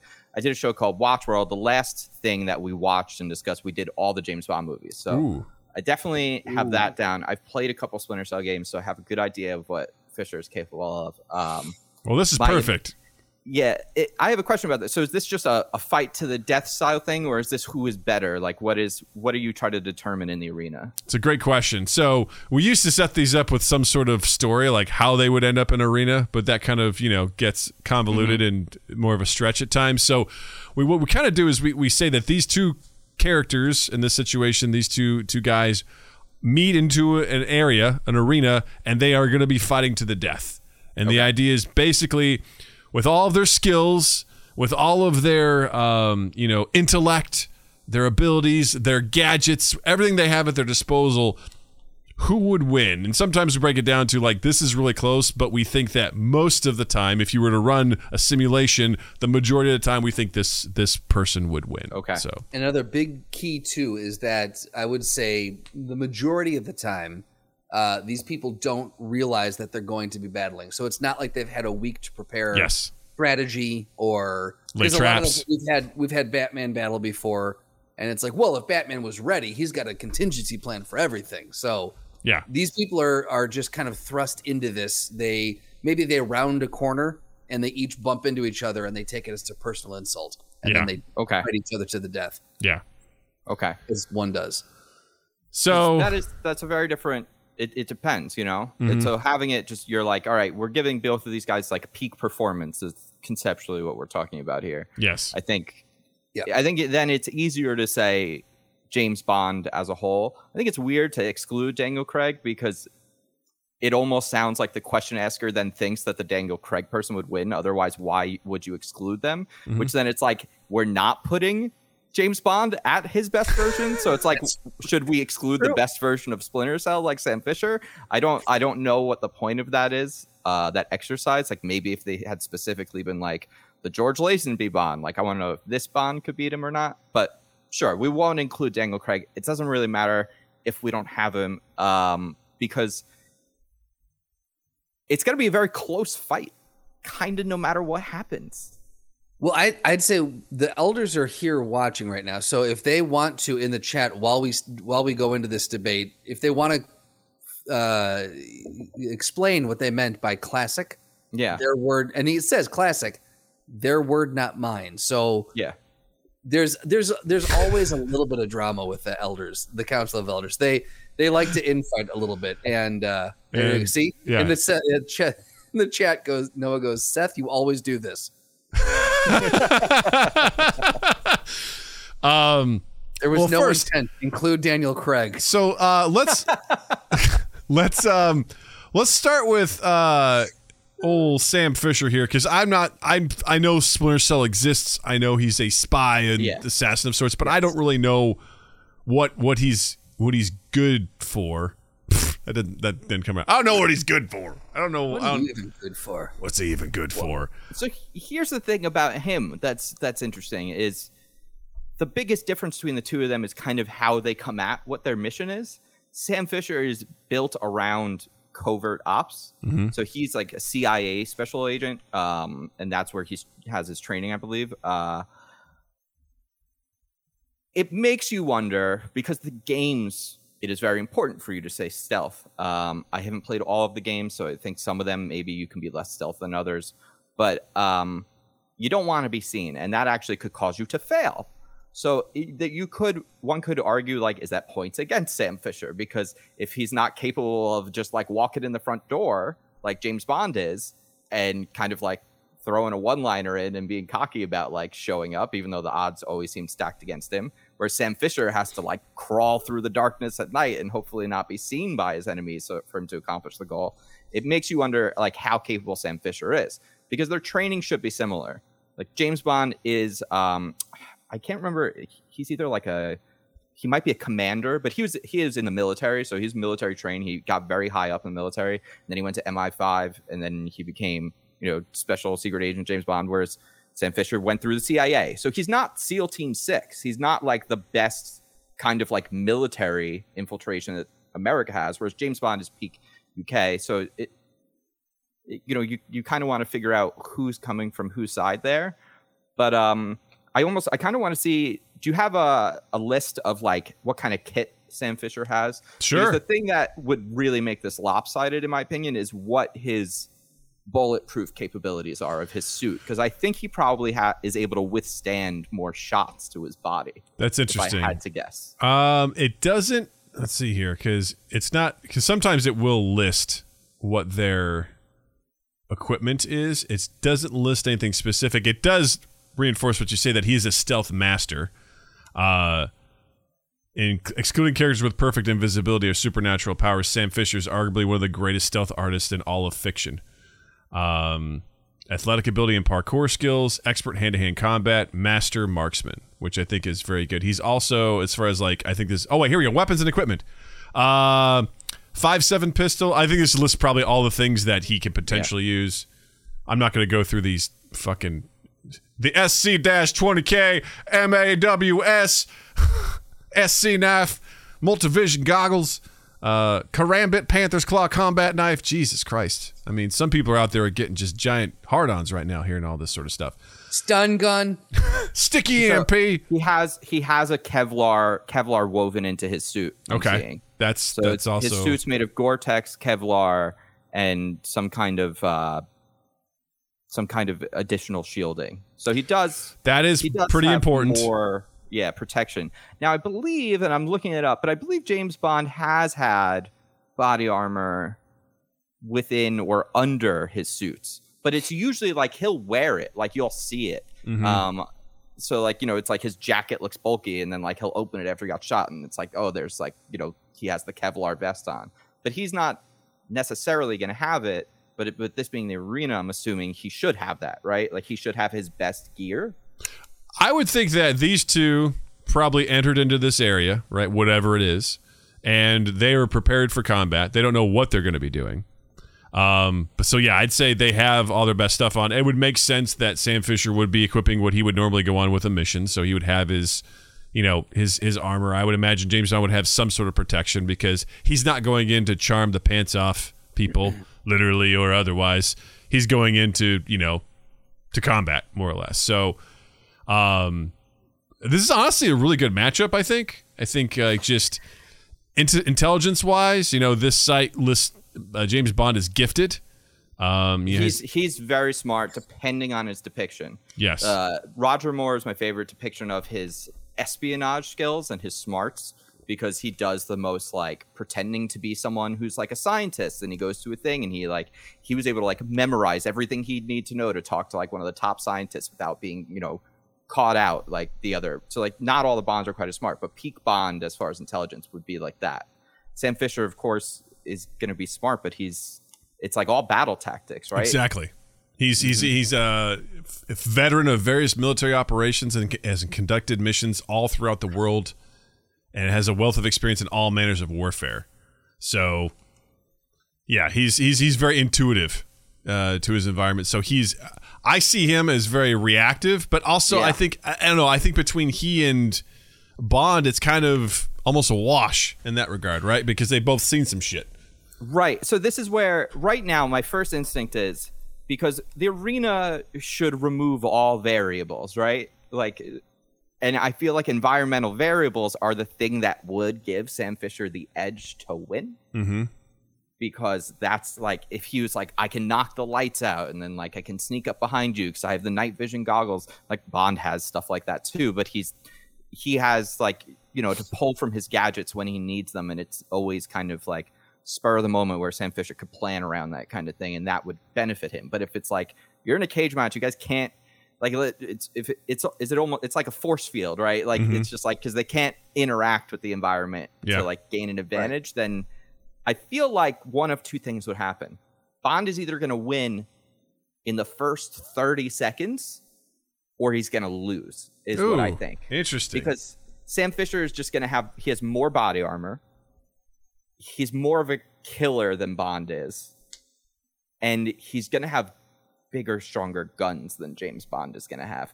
But James Bond has the element of surprise of insane gadgets that don't appear to be weapons. And he basically, I think, has about 30 seconds to pick one of those gadgets and just wipe out Sam Fisher before Sam even understands what was happening. That's sort of the way I see this going. and we hope that he has a gadget that is capable of doing that because a lot of it sometimes he's equipped with gadgets that are more recon uh oriented instead of actual uh defensive Yes. so if he's Yes. if he's got his little you know uh nuke ring where he can just fire a tiny little nuclear missile out of his ring then he's gonna win If he's know. got his Polaroid camera and he goes to take a picture, but it also shoots a laser at him and he's dead, Sam Fisher is going to be like, "Oh, you, do you want this to send to your family so they can see the face of your murderer?" And then Sam Fisher's Cell. on the floor. Like, like, if they're fighting, you know, in uh, Uncle Doug's basement, Sam Fisher's going to win for sure. That's part of the game. If you take the wrong turn, you find Sam Fisher in Uncle Doug's puzzle basement because he's just waiting on the ceiling. he's just fucking a flashlight. that's what it is. That's his R and R. That's his. That's, his time yeah, off from there it is. between missions. He goes to Uncle Doug's puzzle basement. Um, I, yeah, I ahead, do Justin. think that yeah, I, I think that while Bond Bond's skill set is much broader, and if the two of It them is. were to go on an espionage mission, I would give it to Bond. If they were going head to head on an espionage mission, Bond hands down without a Yeah. shadow of a doubt. I just feel like because Bond's skill set is so broad, I feel like Fisher's skill set is a little bit more narrow. Fisher goes in with the intent to take out, right? More or less. But no, but here's the thing you have to remember. The double O agents are literally given a license to kill because they are so good at it. They're the only ones like he can kill pretty much anyone in the state government's going to okay it. Back him up sort it, of how yeah. that goes. And like when you watch like Bond, anytime they have like training things, anytime he's like even like slightly missing the target, it's like, oh my god, can you believe he didn't hit a bullseye like ten out of ten times? Like Mhm. he he is meant to be like the perfect killing machine in a way. It's just that that's meant to be sort Right. of like the the last case scenario for Bond. He's supposed to be able to solve problems without doing it. charm James is what I Bond of- yeah. James Bond is known for not doing that. That's why like he's always getting in trouble with them. We're not watching the other agents because they're not fun. Yeah. Because they're they're doing boring espionage. and they were like, Well, Bond, this one's gonna get messy, so you're going. Right. Yeah, When you put a killing machine in a tuxedo, I think that's what it strips Yes. the visually. I'm just like, eh, he's a little bit more of a, you know, uh, a, a high class, uh, you know. And that's that's why Bond has 30 seconds. His thir- because because Sam Fisher's gonna look at him. He's like, I've killed a million dudes in suits, like whatever. Like and he's like, which one of these guns do I want to use? And while he's taking that moment, that is Bond's chance to attack. But after that, like even if Bond has a Kevlar so he's he doesn't have like a full body suit. He doesn't have the same range of weapons. And although Bond has great athleticism, it's not going to be quite as Sam Fisher does much more parkour Yeah. and stuff. It's like yes, Craig can do that stuff, but Sam Fisher's going to win on pure strength. But Bond has like the element of surprise. That's That's interesting. where he could win. that is interesting. uh, I like that. Even in in with no environment, and these guys are sent to fight, it's still he's still given the advantage of the element of surprise because that's who he is. I mean, that's why his movies are always compelling, right? Because he goes up often against these guys who are stronger than him, Yeah. but he tends to beat them. He finds a way to win, but that's usually using like the environment or like tricks or things like that. Which is why in this moment, his one trick he has is Sam Fisher, and then it, like he's gonna be like, "What? You want me to kill like what is this? Just like some millionaire guy from England? Like what is it? Yeah. What is this? The royal? Yeah, Like, okay, sure, why not? Like, which which which gun? Because he's got a lot of guns. He's got a lot of guns. Got a lot of goggles. He's gonna be like, which what do I want to look at this in X-ray so I can You watch his my bones lens, yeah. Yeah. Do you think? Ah. Let me ask you. Or sorry, Doug. I no, go ahead, off. go ahead, go ahead. I was gonna say, do you think that Bond would? Because in a lot of the, d- d- we don't often see when Bond is going up against someone that is formidable. We don't often see him take them out in under thirty seconds. Usually, there is uh, a, a maybe a two minute fight that ensues, or or a little bit of a, a, a, a Sure. struggle, right? So, do you think Yeah. in like a henchman, Bond takes them out, no problem. But so I would I would put him up. Uh, I would put Fisher up in the formidable foe category. And because we really haven't seen Bond take out a ton of people in under 30 seconds that aren't hen- nameless henchmen, I feel like that might give the that might give it back to Fisher a little bit. Well, keep in mind, often Bond is usually up against like significantly more people than himself. Okay. So he usually can't fight that guy until he takes out his like 30 like dudes that he brought with him first. Is like, you know, and Sam Fisher has the same problem, which is why Sam Fisher's like, well, I'm going to go about it differently and I'm going to sneak in and take out all those guys one by one and get the element of surprise on the guy that I'm going after. So whereas James Bond's like, I'm going to kick the door in and just fight everybody until I get up to them. But that I really I think the other thing to keep in mind is I'm only really think Bond can win at the beginning because of his gadgets because he does have gadgets that are capable of killing. right. They're almost never used for that in the movies because they're used in creative ways. It's it's actually like sort of like a red herring. They give you this gadget and you're like, "Oh, there's so many cool things you can do with that." But then they make him because they're often one-time use. He has to use it to get out of this scenario that like it's a clever way of using that device that you wouldn't have thought about. Like Right. you'd think the laser watch is going to be used to murder someone, right? Like why not? But instead, I'm going to have to cut through this steel floor so I can get out of this train before it explodes. Right. Like you, so that's if he has those gadgets, that's why he can win. Like at the start of the fight, but I really don't think he has a chance outside of that because even like all of his evasion gadgets are going to be rendered useless by Sam Fisher's goggles. So Right. if if Sam Fisher can survive the first thirty seconds of that fight, I don't think James Bond can win it. Is is where I think it ends up in. What I'm Doug, hearing do is there's a lot of contingencies here for Bond to win. So to me, that's like there's a lot of well, if this and if this and if this, then he could win. Well, no, like I think I think the first 30 seconds of the fight is the only place Bond can win. Yeah. But I also think he it is it's stacked in his favor early mm-hmm. in the fight. Like, Yeah. that's it.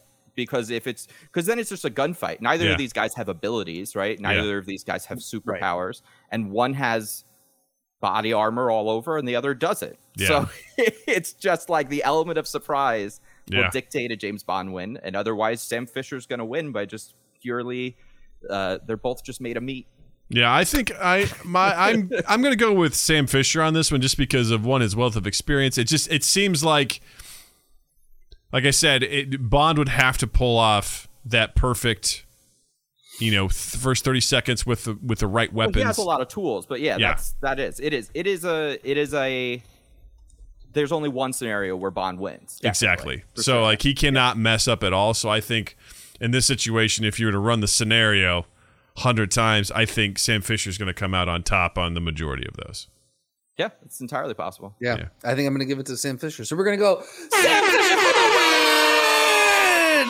That was amazing, Christian. Thank you. Like you were, you were the That might perfect. one of the most like intellectually well debated uh, throwdowns we've ever had. And not only that, I was like, Christian, tell me more. Break this down more because you have a good grasp on this. It was it was really well done, man. It was so great. When great. we do UFC, it's it's not who's the best fighter, it's who's the best character. So Mm. fighting is Ooh. a part of the conversation. But Okay. I just felt like there are death battles and things like that, and Sure. so I was like, I just wanted to do something different. Yeah. Uh, especially because then I can use characters that have no fighting capability. It's like they're gonna lose if they fight.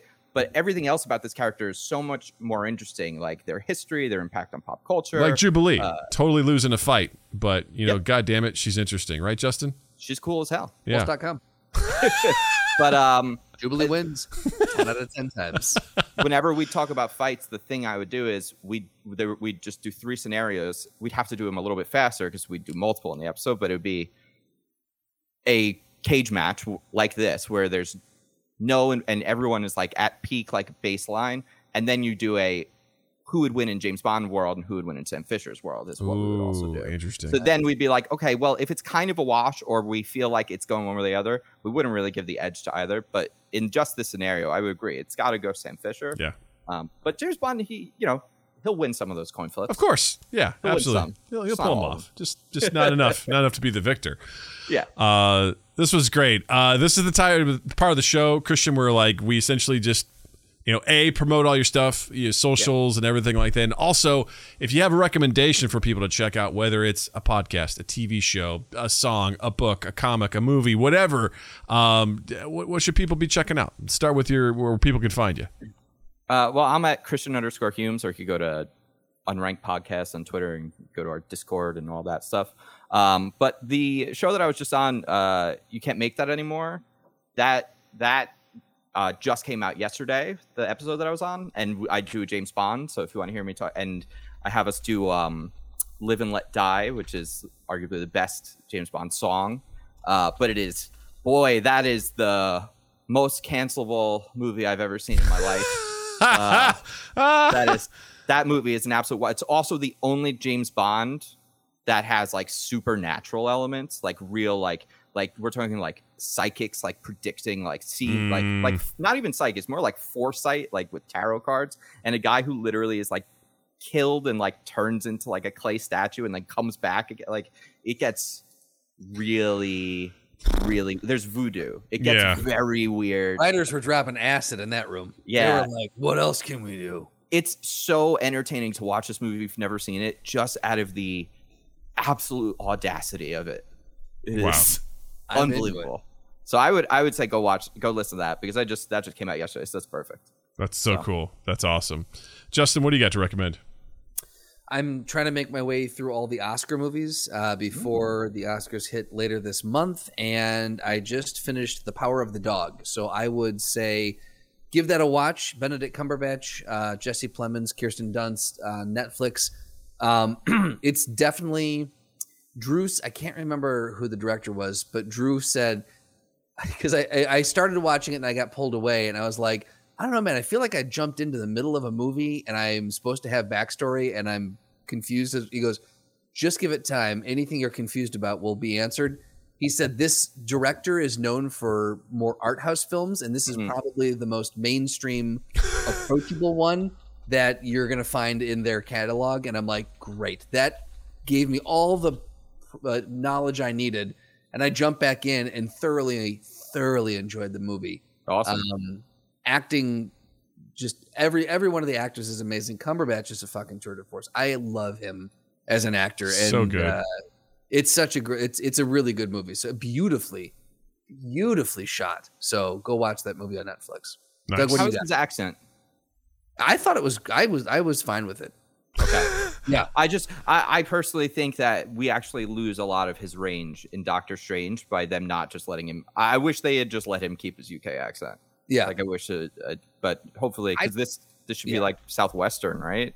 yeah i would say i think accent? it was in montana or wyoming okay. but but it's still he's got a draw. Yeah. but like yeah he uh it wasn't anything that i thought i thought he he pulled there's the there's a quiet rage in him that Okay, awesome, cool. through. Then I, then I definitely want to check that out. yeah. Doug, what do you got? Uh, I'm going to recommend something that's super relevant. Uh, I just watched this two weekends ago. Uh, Spider Man No Way Home. Yes. Finally saw it. Yes. Yeah, Damn it. good I movie. finally got around to seeing it. Uh, I liked it. I thought it was great. I know, Justin, you thought it was one of the worst Marvel movies. Is I think what you told me. Is that, is that right? I don't. Was I super drunk or? I know. don't You're like, that, eh, it was but okay. But uh, I was like, I don't okay. remember seeing that at all. Okay. He just got back from the basement. Yeah. He's, I was Yeah. dangerously dehydrated at it was that like, time. "Ah, I don't know, man. I just. For I wanted to see the light. I didn't want to be in the dark anymore. I really enjoyed it. I thought it was really good. A, a portion of it was thought it was spoiled for me before going in. I mean, there's only so much you could handle for it being out for three months almost at that point to, you know, not have anything spoiled. But I, I really liked it. I was, I'm excited to buy it and watch it with uh, my family because I did not see that with them. So, I'm uh, very excited to see it without people coughing in the background. yeah, I definitely, I tell you, that was the first movie I'd been to. Where it was recorded. in a while and I had there was a woman that got up and turned on the flashlight on her phone to like find her way to the the stairs that were and she just did that in and out. I'm like, "Why are you doing this?" Like just I realized I'm like, "Oh, I hate people. Seeing movies with strangers sucks." But Yep. other than that, I was I definitely enjoyed. Also the 20 minutes of goddamn previews and commercials. I'm like, "Oh my god, this is awful." Like I don't I don't want to do this anymore. It's it's like the last time I'm like, all right, this is the one, and then it's like an ad for recruiting for the theater. I'm like, guys, no, that's not the last thing we see before we start the movie. Come on, like. But anyway, yeah, Spider-Man: No Way Home. Go check it out. It's worth it. It's coming out on digital in March uh, this Hell yeah. month. It's gonna be Yeah. great. The fact that they brought Tony Stark back from the dead in that. Oh, I know. I'm sorry, spoiler, but I mean the fact that they Yeah. brought him back was amazing. I thought the space vampire moment was also very cool. So, I thought his new flashlight suit was a little weird, but hey, you know, you know what though? Innovative, It innovative. works. Yeah. nanotech is it's it's the wave of the future you know oh christian this was an absolute delight having you here thank you so much uh thanks for having me. It was great. for hanging out with us and and please don't forget to check out mind gap on all social medias at mind gap podcast uh, check out our live streams and our youtube page youtube.com slash mind gap podcast Eight, uh, Tuesdays at 8 p.m. Central for the podcast. Saturdays at 8 p.m. for the video game live stream hosted by me. And also, don't forget to check out Justin online as well. On Instagram and Twitter at Justin underscore Michael, spelled M I K E L. It's the fun way of spelling it while you're in the online realm. Check us out on Spotify and Apple Podcast and Google Podcast and all the places where you can consume fine podcasts. Go ahead and rate us, review us, and share us, and all the things that you can do. All those things do help. Uh, you may not think they do, but they go a long, long way. We really appreciate it. And then uh, keep an eye on all of 2 East 8th's social medias, and then check out 2east8th.com for news and new content. Yes. All right. And with that being said, Christian, thank you for hanging with us. This was a, this was wonderful. Absolutely. Thanks. Justin, thank you. Douglas, thank you. Chat, thank you. Listeners, thank you. And you all have a dandy fucking week. Mind Gap Podcast.